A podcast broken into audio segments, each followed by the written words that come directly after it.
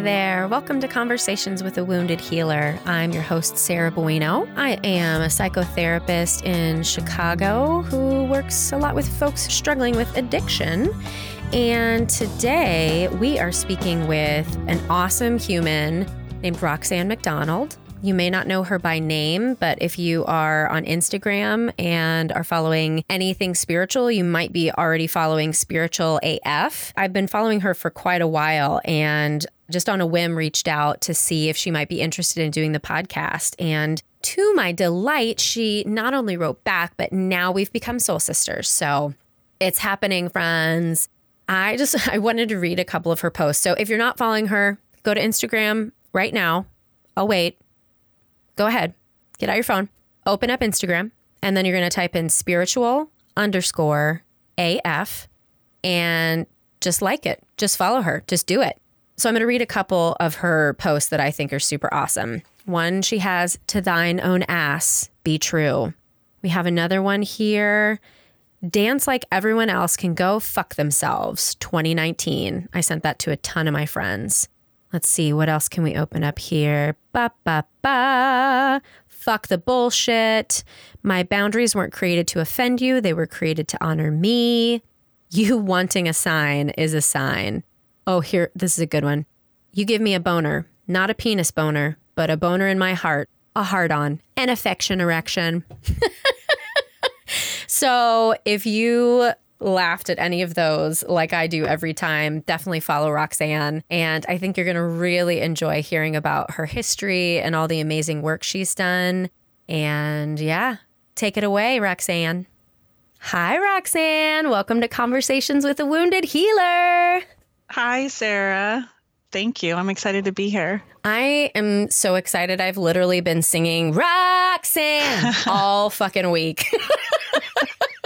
and I will forgive you for that. I know, right? I was like, how many fucking people do that? And you're like, please don't, don't. But how are you today? I'm doing really well.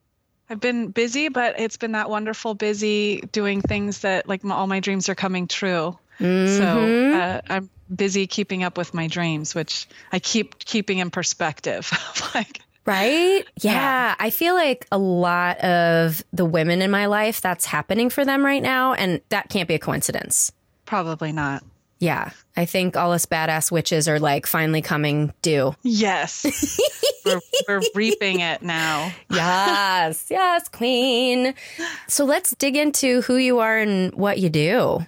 Okay. Well, I have a social media platform called Spiritual AF and I'm a writer and I teach writing. I run workshops and I do writing coaching as well as personal coaching. And I can talk about how I came to all of that. Yeah. I started Spiritual AF after I was running clean and sober recovery high schools for 14 years. Oh, so awesome. Yeah, it was wonderful work. I really thought it was going to be what I did forever because I mm-hmm. loved it so mm-hmm. much. Mm-hmm. And so I was doing that. And then I had a very clear experience where it was very clear I needed to quit this thing that defined me and that I loved mm-hmm. to devote myself to writing and to this next stage. And so when I left, I'd done this program called the Yes School, which is it's no hmm. longer the same as it was. So I sometimes I don't want to say the name, but mm. it was started in 1989, six months before I got sober. I wow. got sober in 1990. And I got sober at 15 and then I went to this school and it had only been around for six months. And I went to school there and it was started by kids who wanted to change their lives and they asked for a clean and sober place to go to school. Wow. And so I was in school there for two and a half years and was in the first graduating class and then went on to volunteer there and then went on to be hmm. the director. And then I allowed students to, they could graduate one day and then they could be in the classroom being of service the next. And then hmm. they continued to get support to go on to their next step and blah, blah, blah. So when I quit, I took six months off, but I kept having the students that were like, you told me I was going to be able to continue to be supported and inspired and hmm. reminded of what matters. And so the teacher of that school who had quit as well, and I started a Instagram account as a way to just continue to go, we're going to continue to keep you inspired. We're just going to offer Aww. what we can. it started off as called Unicorn Maps, which I, I had to tell you. Yes. Uh, and then I changed it to Spiritual AF, and that she went back to teaching. And so now, mm. for the hmm. last several years, it's been Spiritual AF. But it started from this place of going. We wanted to continue to offer positivity and access to spirituality and mm-hmm. humor in a way that is accessible to a lot of people where it's not really being represented in a lot of places. Yeah. And for those who are listening, if you don't already follow Spiritual AF, do it immediately because I seriously laugh out loud like every post. Thank you. And and because it's like super relatable too. I just love yeah, I've met some cool ass people on Instagram. And then I'm also seeing people out there doing it in a very, what I would imagine is like, this is what my social media manager told me to do. And it just doesn't feel very authentic, but yours feels super authentic. And that's what I really relate to. Well, thank you. Yeah. I, I strive for that. Right. That's why I don't post like every 12 minutes because I just, I don't have something to say that often. well, I had always been the one like I, have never been that tech savvy, but I always would learn some sort of app because I thought mm. it was funny. Mm. And so I was the one sending dumb videos to my friends and Amazing. memes and stuff, as well as that I have gotten through really difficult times from watching silly videos. Mm-hmm. And so I feel like that it's not just silly videos. Like I yeah. feel like I try to balance between things that are silly and mm-hmm. fun and a little raunchy with the deeply meaningful. And that's for me, that was the marriage that I didn't really feel like was being represented. I don't think there was giving enough access for people who are not as soft or not as like wanting to speak in whispers all the time, I guess. Right. No, and I mean, one of the reasons that I work with people in recovery and in addiction in general is because of that edge, that harder edge. For me, it's so much more realistic. And I grew up in a family where it was very religious, and my mom was very concerned about what things would look like to other people. And so my rebellion to that was basically like middle fingers in the air all around. Mm. That has softened in the years, but that is more authentically me is to just be like, fuck it. And I cuss in my class and I tell my students, like, if you're working in addiction, you need to learn how to hear the F word. And so we're going to use it in here. And it's okay. It's not unprofessional when you're working with a community that resonates with that type of language. If I mm-hmm. came in and was this like Miss Little prissy proper person, no one would ever connect with me. Yeah. Well, if that's not authentic. Right. When I was training counselors and therapists to be with the kids, I would really constantly being like, you have to do what's authentic mm-hmm. and you have to mm-hmm. accept them for who they are. So I think that right. when we would tell people to tell me exactly how you feel and express yourself authentically, but don't use your own language. Right. And that's the thing with the Yes School, I had a rule that in most areas besides the classroom, because we wanted to teach about having some control over mm-hmm. your language. Mm-hmm. But in every other area, you were allowed to express yourself with whatever words that you wanted to, as long as they were kind. Right. And so people could say fuck and motherfucker and fuck this mm-hmm. shit. And mm-hmm. but we had a very high bar for conscious, kind, non-discriminatory yeah. language. Yeah. That's awesome there were some folks trying to start a sober high school here in Chicago, and it sounds like funding was the issue. I mean, California always has it over the Midwest mm-hmm. when it comes to these more progressive things, but I'm so jealous isn't the right word. I'm just, it's just so exciting when it works. And the fact that it was mm-hmm. around since 1990, did you say? 1989. 1989. That's mm-hmm. amazing. Yeah. You know, funding is always an issue, but I did some consulting for other places that wanted to have clean and sober high schools. And it takes a real commitment to the core value of it and not chasing funding. And that's yeah. where the Yes School had gone wrong at times and really fell into a place where it was just another place where you put messed up kids and yeah. tried to get one or two. But we were kicking the shit out of the statistics about what young people mm. could with addiction could do. Wow. They say like one in a thousand people who go to rehab get a year sober. Mm-hmm. And if you're under 25, it's like one in 5,000 right, or right. something. Mm-hmm. And we were having 18 kids graduate twice a year, and every single one of them would get two years sober and mm. get a year in mm. college. Even though I was like, fuck college, don't go to college right, unless right. it matters, you know? right. But it was so much about sticking to the core values about what we believed in. And I had to always be willing to shut the school down.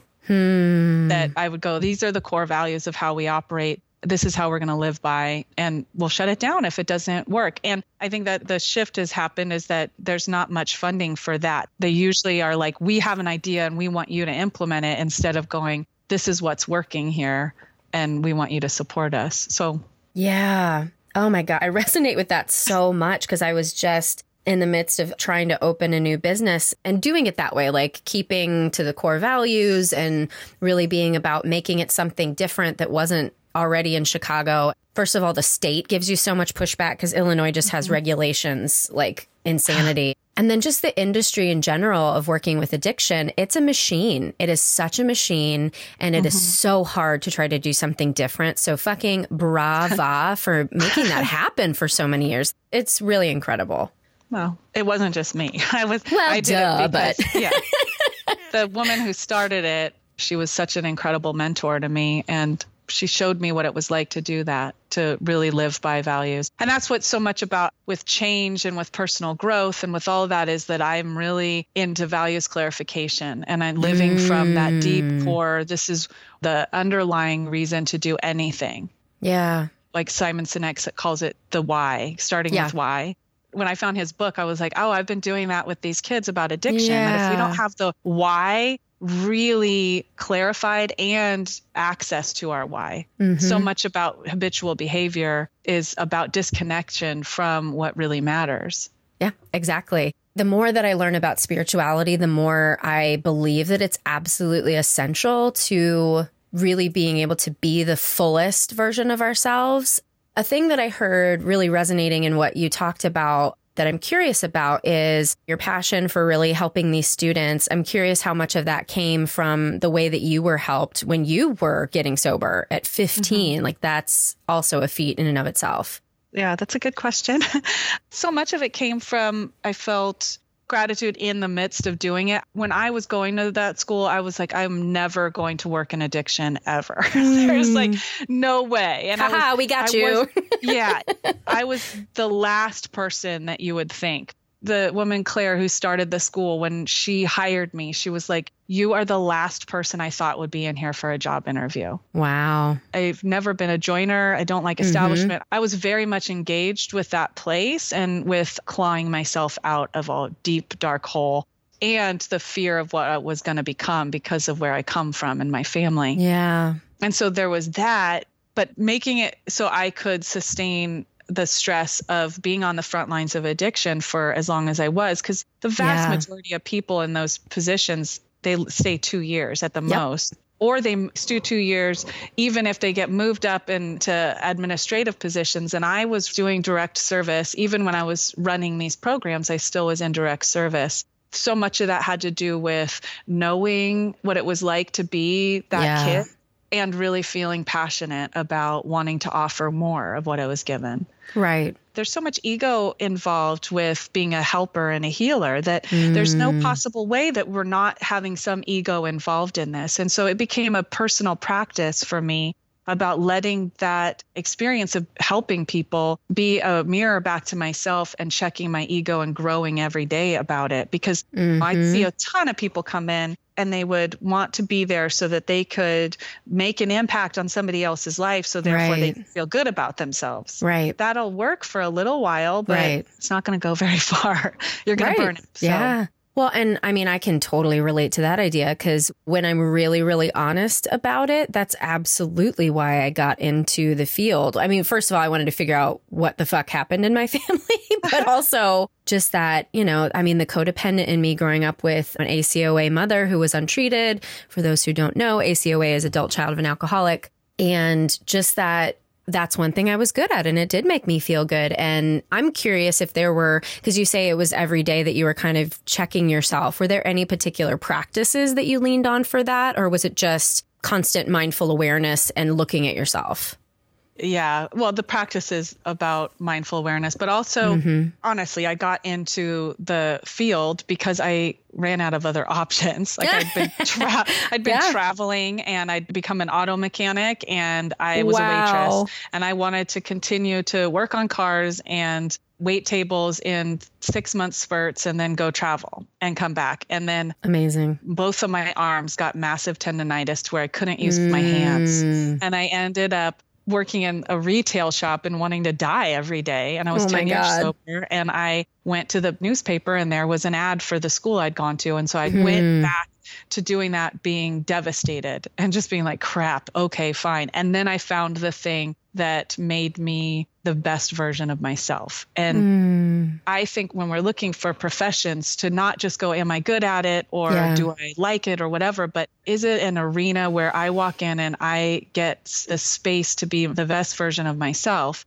And that would be for me, I found access to a level of compassion and I yeah. found that I didn't have other places. And so hmm. I would hmm. lean into that and yeah. go, this is going to teach me about the rest of my life. Or I would have the calmness about when I showed up. But the truth was is that each time that I was learning a big lesson, it came from a crisis. Not every time, but mm-hmm. you know, at one point I got transferred to a school in outside of the Santa Cruz City area and into Watsonville, which is mostly Latino. And I was working with people whose primary issue was gang affiliation mm. and secondary substance abuse. Mm. And I was the absolute outsider. I was the only one who wasn't a Latina.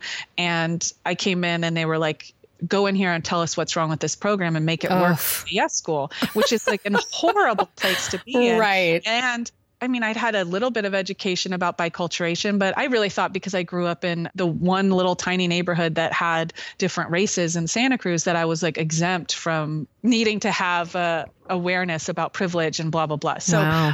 And I was there doing what I'd done at the yes school, and the kids hated me. And I had been the favorite mm-hmm. counselor always. And they slashed my tires and they keyed my oh, car. Wow. And I got threatened a couple times, and I couldn't understand it but I was in a position where I was like, I don't have skills to do another job. And if I quit, I don't have a place to live. And mm. I was in this office going, I need the money.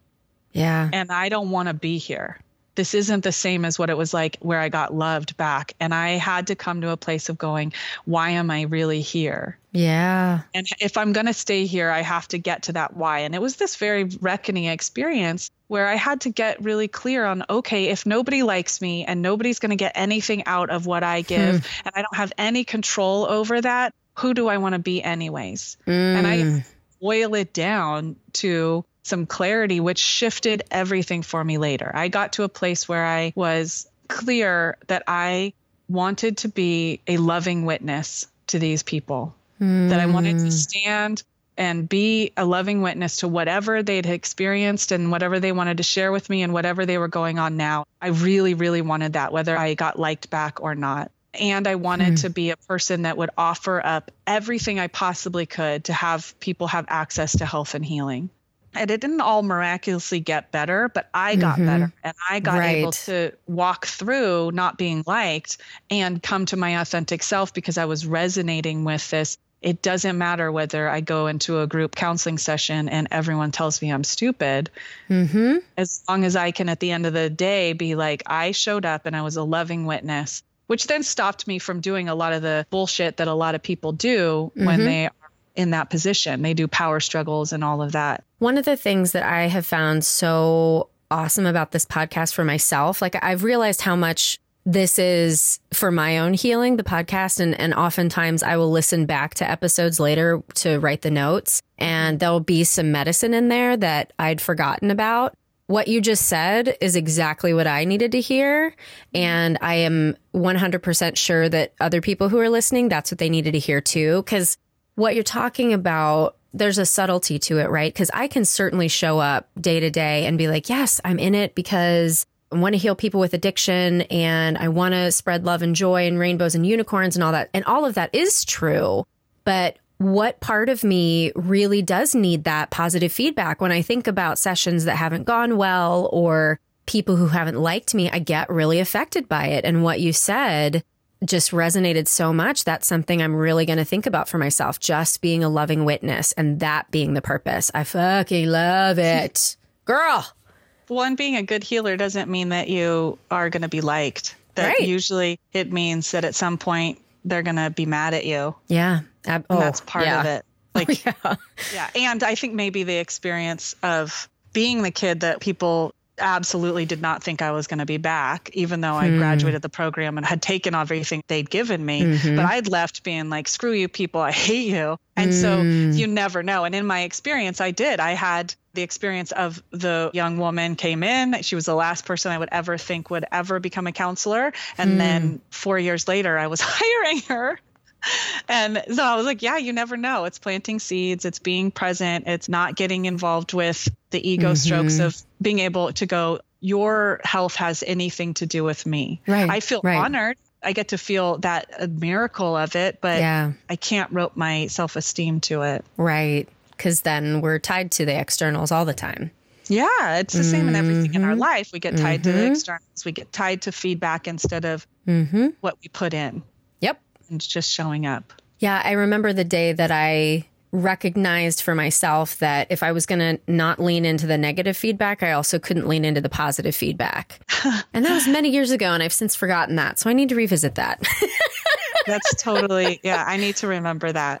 Yeah. Especially having a social media platform where Oh, right. I've recently really committed to a next level of love and acceptance of myself. And I put this Mm. post up that was like so much about like, this is about love and acceptance of myself. And then I got a couple negative comments Mm. that had nothing to do with that post, but I grab onto those and I get Oh, like, "Ah," right. and I'll even call somebody and be like, oh my gosh, this person wrote this like mean thing. I will forget that there are 200 Right. other amazing, loving comments that I will just go, uh huh, yeah, like, okay, thanks. But that Right. the one person who's correcting my grammar, I'm going to go call somebody and spend 10 minutes talking about.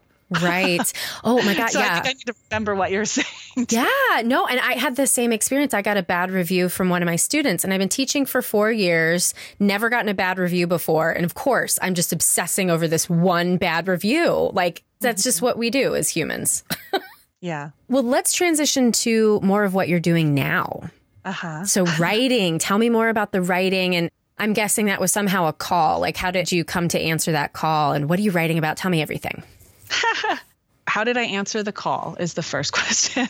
Yeah, I know. I, I asked 20 questions at one time. So, you pick whichever one resonates most with you. I've always been a writer. I've been writing since I was really young. I have a journal I wrote when I was 11, and I've loved books, and books saved me. I come from a really dysfunctional, really abusive childhood, and my house was around the corner from a library, Mm, and that was my sanctuary. And so I was this little kid that was running drug deals at 10, running bags across town, and hmm living this life and getting high at nine. And then I would go and spend my mornings when I could in the library. And it was this like stable ground for me. Hmm. And so I knew from really early on that I wanted to be a part of that tradition. I wanted to tell a story. And I always took writing courses and I got into a writer's group when I was working at the Yes School and with this woman, Ellen Bass. I don't know if you know her work. She wrote The Courage to Heal. Okay. It's a childhood sexual abuse. Uh, yeah, I feel like I've heard of it.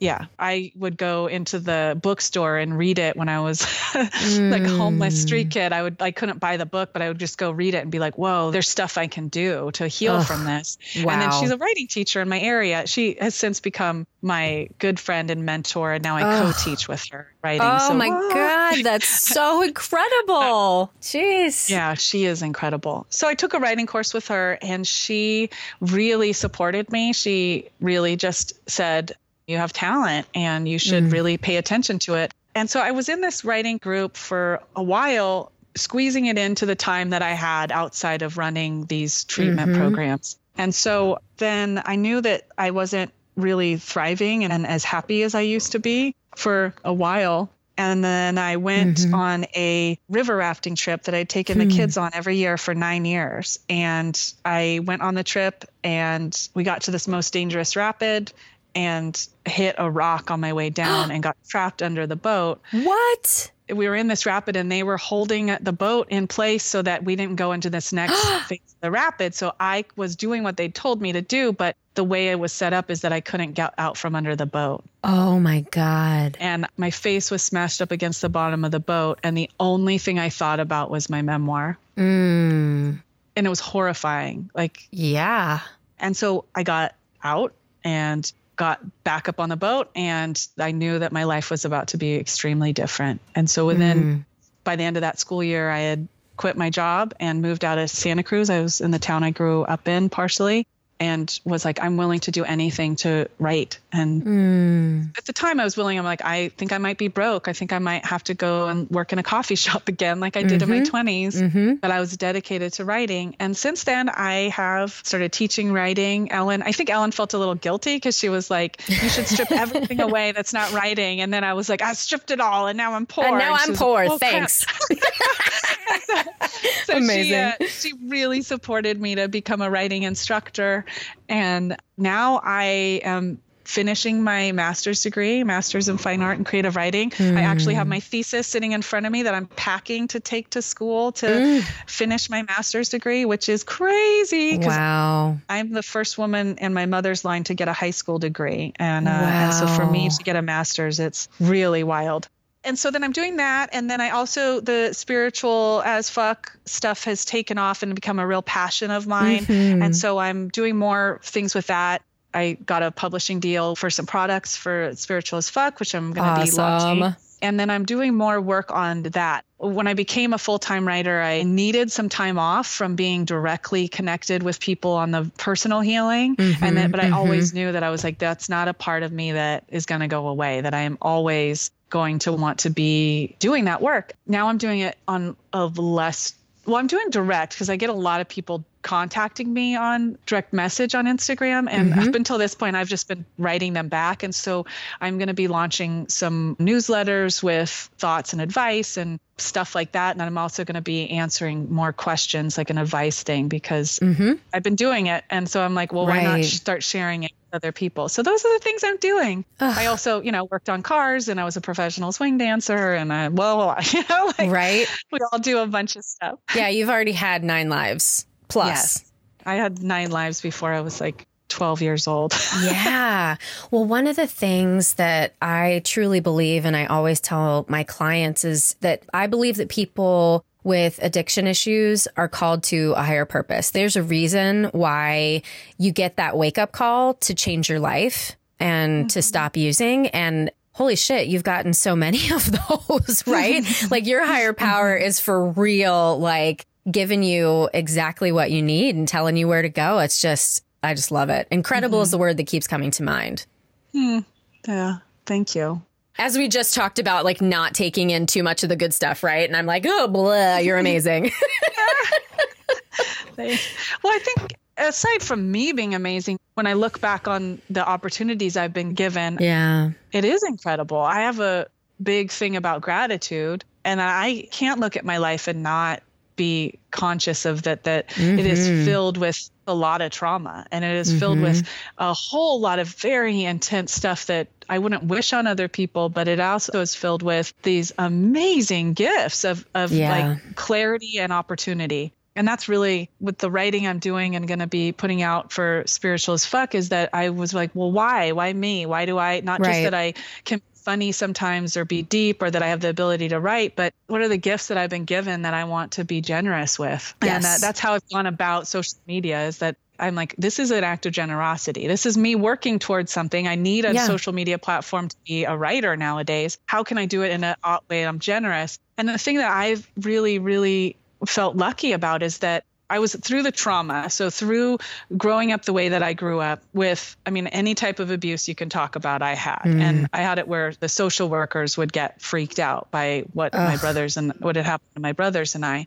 So being given this very clear level of trauma and then getting directly the moment I had agency, I was in a place where there were healers around. There was always somebody there. Mm. And hmm. yes, I had something in me that made me grasp onto them instead yeah. of avoiding them. Yeah. But the truth was is that I grew up in the beginnings. I don't want to take anything from the Me Too movement, mm-hmm. but I know that the reason why I am the way I am is because Ellen Bass in ni- hmm. 1980s was doing groups and starting the process of saying sexual abuse is yeah. real. Yeah. It happens to kids and you should tell your story. And I grew up in the same neighborhood that that movement yeah. was happening in.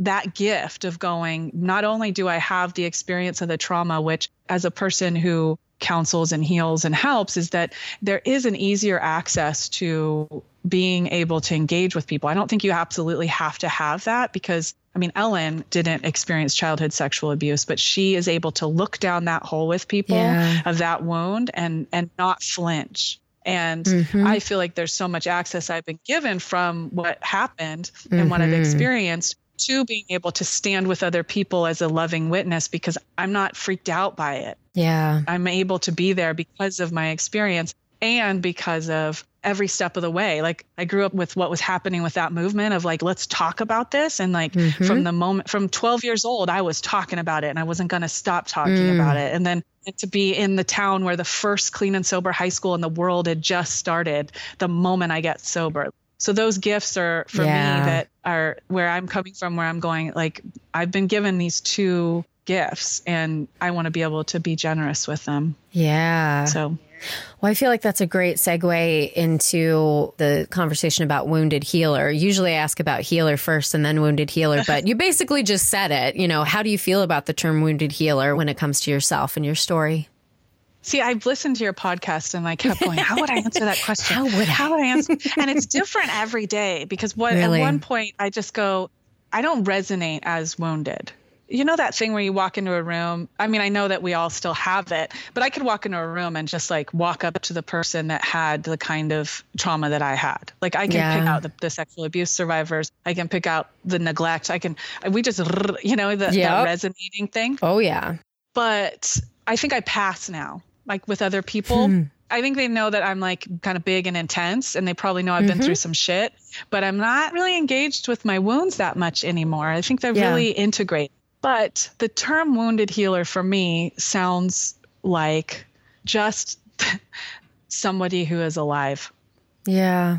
If we're doing anything, yes. We're always healing. That's the only thing that we're always doing until yeah. the second we die. We are healing. Yeah. And we are constantly healing. It's our entire job and that we are all being wounded and just even cells but there's nobody who walks through this life without being wounded in some way mm-hmm. and there's nobody who is here for even a second who's not doing healing and so there's that part where I just go, well, it's everybody. We're all wounded healers. Mm-hmm, and mm-hmm. there's some of us who are called to help others. And there's some of us who have either the ability to look down that deep, dark pit that is the beginnings of where we start our healing mm-hmm. and some of us have a gift for it but we're all capable of it. We're all doing it. Yeah. And then there's the other part of me that's just like no healer it's too hippie of a word.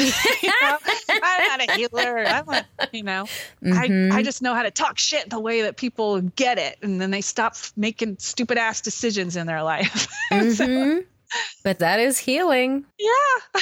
Yeah it's just so interesting how I guess just depending on your your history with a particular word and the energy that you feel with it, I think that's really all that kind of goes into whether we resonate with those terms or not. And as you were talking about the wounded healer, the thing that I was thinking about is I've had some conversations with folks where there's a recognition that you can live from your wounds or you can, like you said, be integrated with your wounds. And when you're living from your wounds, then that is more of a, a needy sort of like vampire type place that is not ideal for a wounded healer to be trying to work yeah. with other people from that place, right? It is from that place of integration where we have more capacity to touch other people and really help them grow.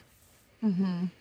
Well, I'm thinking about the people who have been really instrumental in my healing and the major ones didn't have the same kind of wounds that I had. And so hmm. we used to have a lot of people come in and like the kids at the yes school would go like I don't want to have a therapist that's not in recovery from addiction right. because they don't get it. Right. But I'm like the woman who started the school is not in recovery from addiction and she mm-hmm. got it. Mm-hmm. And she hadn't had sexual abuse and Ellen hadn't had it. And the major therapist in my life had had, had a lovely childhood, but she was able to check in with herself and her mm-hmm. relationship with pain and her relationship exactly. with loss. And, and was on her edge of growing. And that's the thing I think that makes us not live from our wound in the sense of like bringing our wound in as currency. Yeah. Yeah. And so I think that that's a thing for people who are entering into the field of helping people heal is that you don't have to have the same wounds and right. you don't even have to have giant ones, but that you do need to be engaged with your own healing. You can't impart what you don't have in yourself. Like you can't yeah. you can't give something that you're not integrated into yourself. So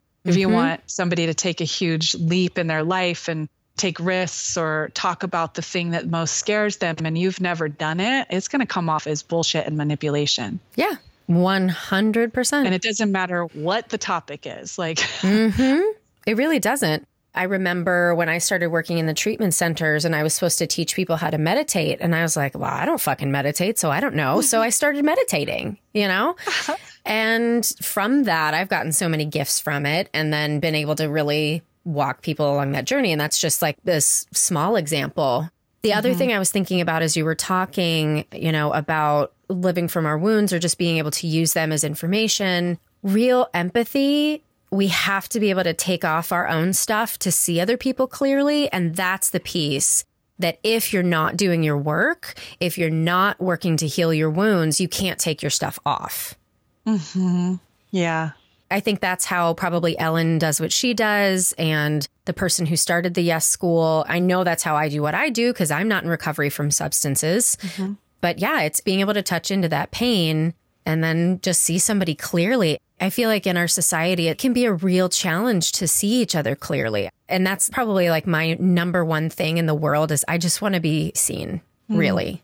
Yeah. I really like the idea of taking off your stuff. I think that that's the same as what I was thinking of like when I would walk in when I was really doing the best work of my life at the Yes School, there were years where every day, no matter what was going on and what heartbreak I was dealing with or mm-hmm. what what I was healing, I could walk into the Yes School and that it wasn't like I would take off where I was at or anything, but mm-hmm. I would mm-hmm. be able to be truly present where I was. Yeah. But then also with that idea of the wound not being a place that we operate from, I think that people will get confused when they're doing that work of like, well, I'm just going to leave everything about me outside the door and I'm going to show up as this right. empty container for right. people to then barf their pain into. And then that's what that's what being a loving witness is. Or right. the idea of like, I'm going to see you. I have this ability to see you. And mm-hmm. then I, I mm-hmm. mean, I remember people reflecting things back at me because they thought that they could see people and I would be right, like right. that feels gross that right. does it feels like your stuff mm-hmm. so to not get wrapped up in that like you just be present and you do everything you can to be as authentic and be clear that you're actually your goal is to witness and see yeah. them but you also could be wrong and that takes a lot to just be like right. at any second i could be horribly wrong and that they're here in front of me for a reason. And it just goes back to that loving witness. Yeah.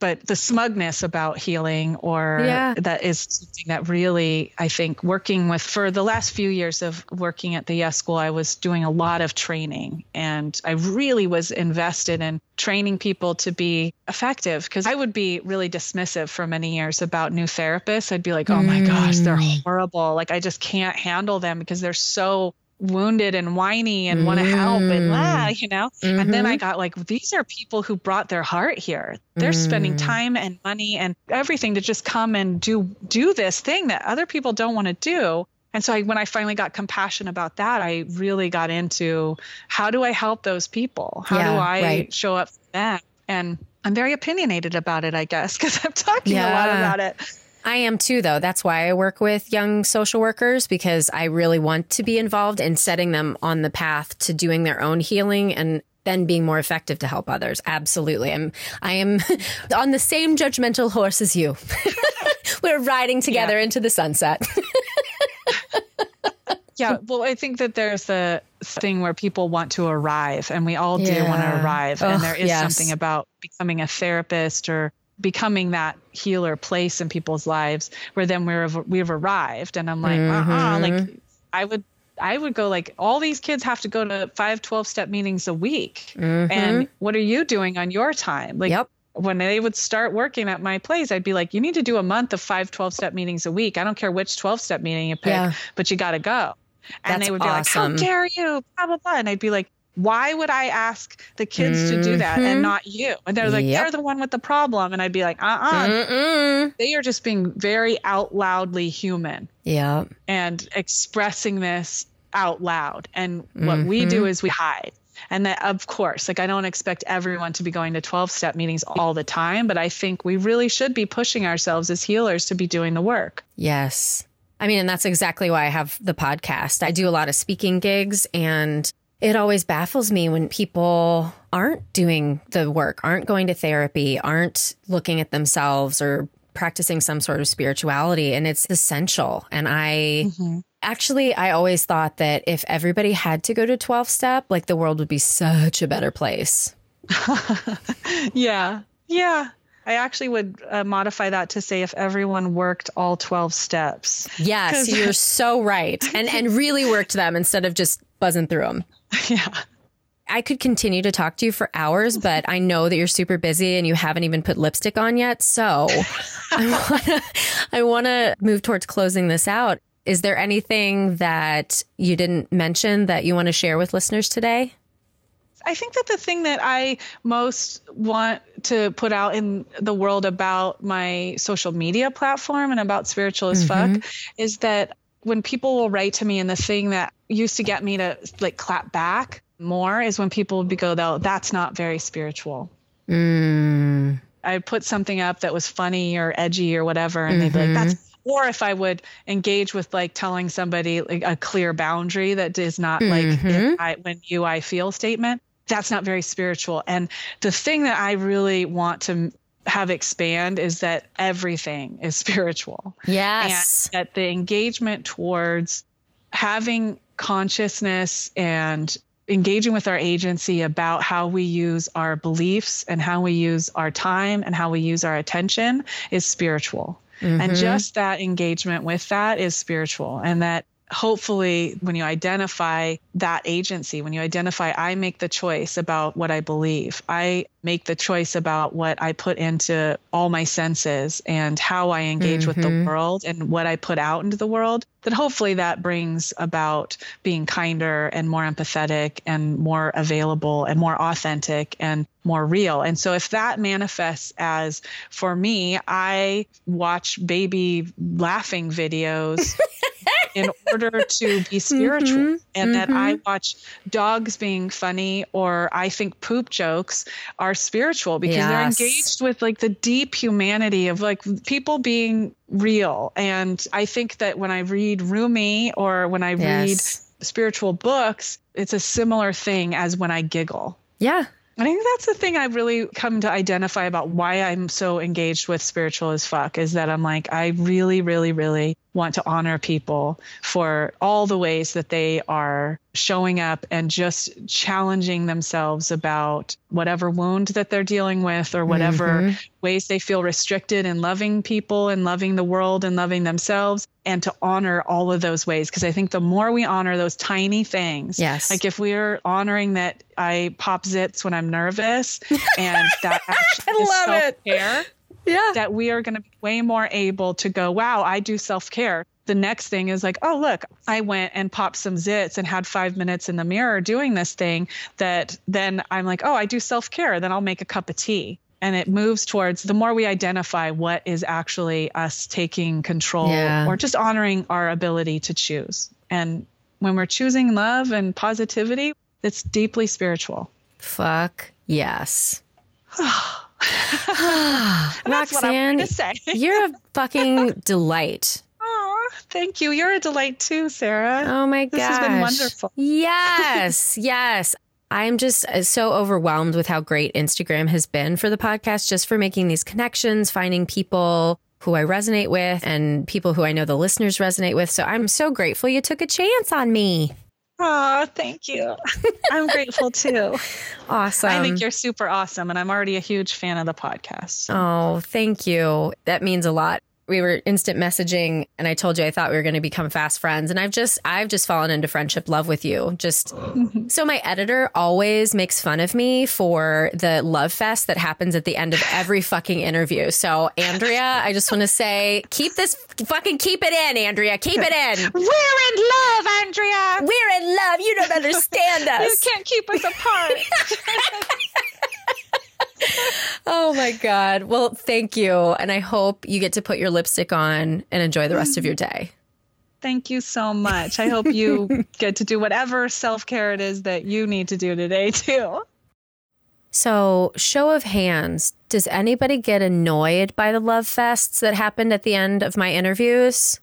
Okay, I see no hands. So I can only assume that you enjoy the love fest as much as I do. So that means Andrea motherfucking keep them in.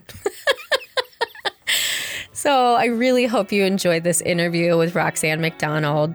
For more information about her, you can find it on my website at www.headhearttherapy.com slash podcast. Also, I'm going to say it one more time. Do not forget to follow Spiritual AF on Instagram.